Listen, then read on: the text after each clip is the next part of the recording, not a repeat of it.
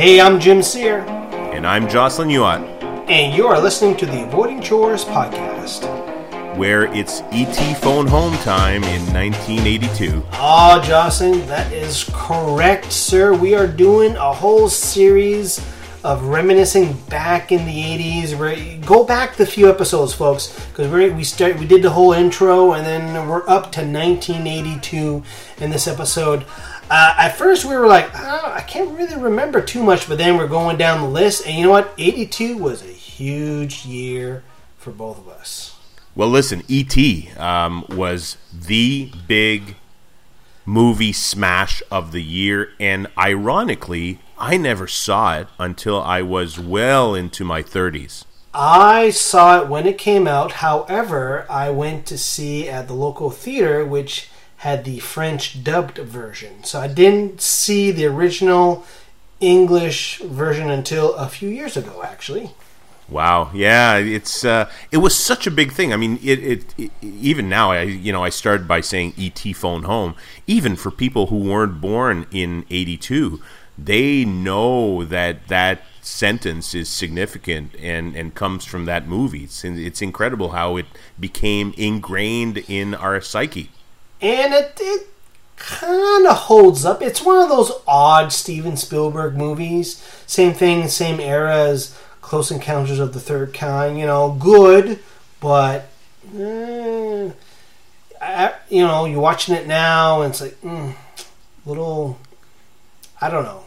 Well, it it shows it shows its age. Of course, it's funny you mentioned Close Encounters of the Third Kind. I just behind where I live, there's a school. You know, you've been here, Yeah. and there uh, the bell from that school is actually the tone that was emitted by that spaceship in Close Encounters. it's hilarious, and I guarantee you that not a single one of these kids knows what's going on. No, no, probably not. Probably not. hey, you know, uh, well, they would they would probably know the top song of 1982, which was "I Love Rock and Roll" by Joan Jett and the Blackhearts. Oh wow, that was you still hear that played all the time. It uh, you know on on classic rock stations, or you're just you you know wandering through a mall, and suddenly that song comes on. Well, try to name any other Joan Jett song after that. You can't. Uh, nope, nope, I you- no forget yeah, it. yeah, exactly, exactly. So, There, there was other big hits, uh, you know, during that time. Paul McCartney, Stevie Wonder, Ebony and Ivory. I, I, th- I think that was such a bad song, but it was, uh, it was big.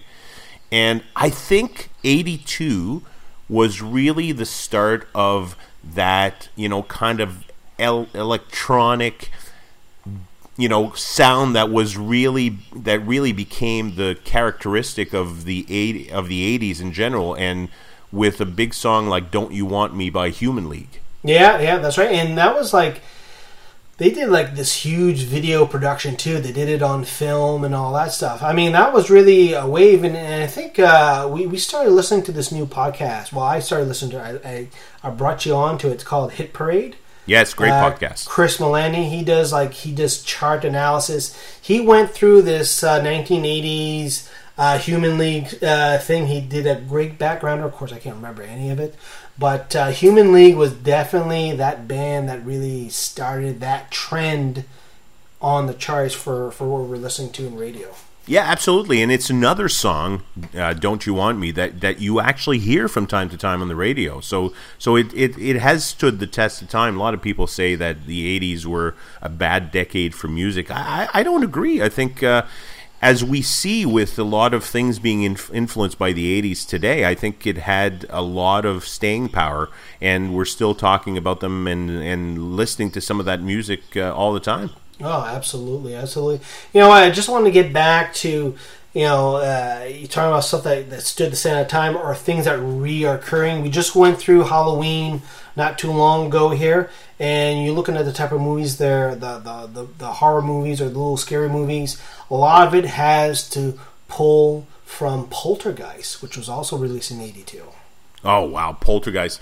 Yeah, it's uh, it, that was the decade. Obviously, you and I and and we did a podcast on this. Uh, and if you want to listen to this one, folks, you can go in into the archives and listen to it. But we did a, a podcast on horror movies and the fact that in, the horror movies in general, it's kind of a, a teenager thing, and and you then kind of you know go away from them in when you become an adult. And we were both teenagers in the '80s, and all those horror movies, you know, Nightmare on Elm Street and Poltergeist and Amityville Horror and those things that came out in the '80s. Yeah, that that was our that was our horror movie Oh. era.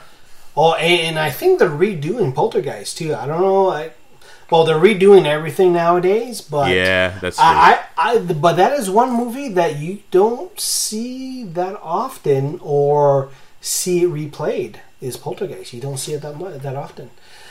Yeah, that's true. Uh, another classic one. I know, but movies is always a big chunk of these uh, these podcast episodes because you think about it. These movies have been around for a while. Another one was John Carpenter's The Thing with Kurt Russell. Oh, really? The thing. Jeez. Right. Yeah, I remember that one. Yeah, TV programs are also a big thing. Magnum PI was big in '82. Hill Street Blues, Knight Rider, Oh yeah, with KITT, Yeah. the car. KITT. Uh, in our household, it was Magnum on Thursday nights, and then it was Simon and Simon. And then, and then on, I believe it was Tuesday nights was Hill Street Blues on Tuesday nights. Oh wow, isn't that crazy? The, one thing I remember, and, and this uh, this made made the news big in in '82, and I think we're still feeling the effects today. Is that so I think seven people died in Chicago when they uh, they consumed some Tylenol capsules that were Yes. that were laced with cyanide. That's And- right. Yeah, and to this day, those darn pill bottles that we buy are hard to open because that's when they started sealing them. Oh, and they're sealed tight. And uh, I don't know if you notice when you buy a bottle of ketchup, they give you a little helper tab to try to pull. No, it's not. I know it's not the same as medicine, but it's the same concept. These these vacuum sealed foil cap thingies covers. They're Unbelievable. Once, once you get past the the cover, you got to get through this this foil thing. It's crazy. Uh, It's crazy. unbelievable. It is absolutely horrendous to open and a source of constant frustration. Uh, but since we're on uh, Ty- that, that Tylenol uh, uh, scare, there, we might as well segue into some uh, some uh, celebrity deaths. Uh, John Belushi, heroin and cocaine overdose. In oh, wow. The Blues Brothers. that's right. Yeah, saw it once, Yeah, yeah. just but, just once. but I mean, I I I was starting to, to really become aware of, of late night TV at the time. And, and obviously, he was, uh, I think he started on SCTV, right, in, in uh, Canada? Uh, v- either either very briefly or not long enough to to notice. Yeah, but I'm then, not but, sure. Maybe but I'm then he went. But, but, well, he did go to Saturday Night Live. Yeah, exactly. Well, th- That's and that's where we all discovered. But, him. but I, th- I think I think he started at Second City. Like Oh, yeah, I think you're right, Where yeah. everybody else did back back Yeah. in that back back in that day. So yeah. yeah. Uh, Randy Rhoads, the guitarist for Ozzy Osbourne, he died in a plane crash. Huge. Ah. Man, oh man, I was such a big fan of metal back then, and, and Ozzy Osbourne, you know, Bark at the Moon, and uh, yeah, Randy Rhoads was unbelievable. What what a talent that was lost then. And of course, we can't talk about music. I know we've been talking a little bit about music here on this episode, but Michael Jackson's Thriller debuted in uh, 1982. Yeah, and you know, the, with with MTV that had debuted the year before, that was just you know a revolution, and people were. I remember people were waiting for the launch of that video, just waiting, glued to MTV, just waiting for it to come on. Wow. Crazy, isn't it? Wow. Yeah. In in uh, more international things, or you know, the uh, the Falklands War happened. Uh, I remember that. You know, it was kind of the first war that that broke out that I was really aware of with the UK and, and Argentina. Hmm. That was that was kind of weird. Uh, you know what? The other thing that was weird is buying videotapes of Jane Fonda doing workouts. and and hey hey i mean that was it, it was the start of technology you know of of technology that you could buy that was affordable that that was the start of it i mean the cd debuted that year Yeah.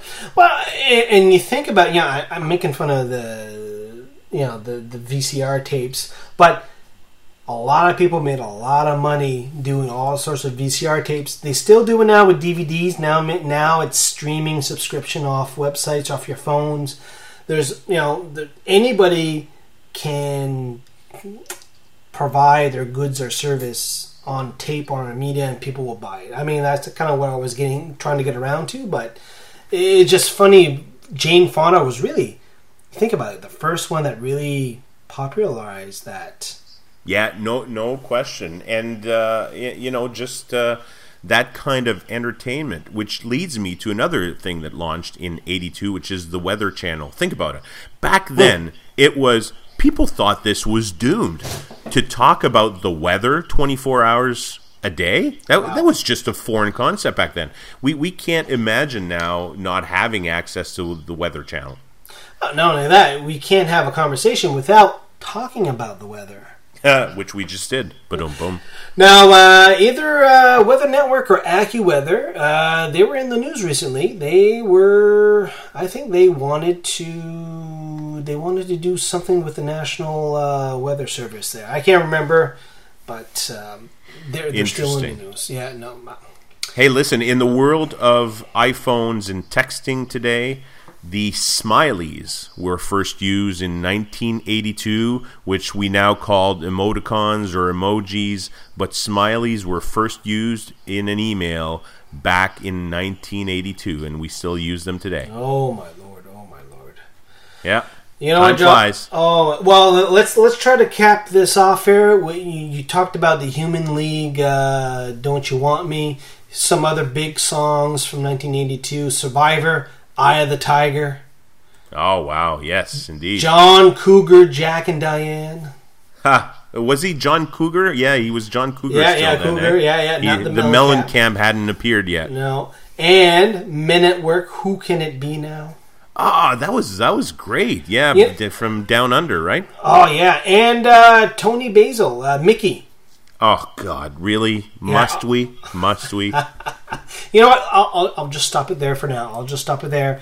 You know what, folks? If you enjoyed this podcast episode, make sure you leave a rating or review on Apple, on Stitcher, on Google Play. We're doing a whole series. Next episode is 1983. Uh, you can also follow us on social media. Just go on Facebook, search for Avoiding Chores, and you'll find the page here. Or you can go to the website, and this is where you find all the stuff, including the past episodes, on avoidingchores.com.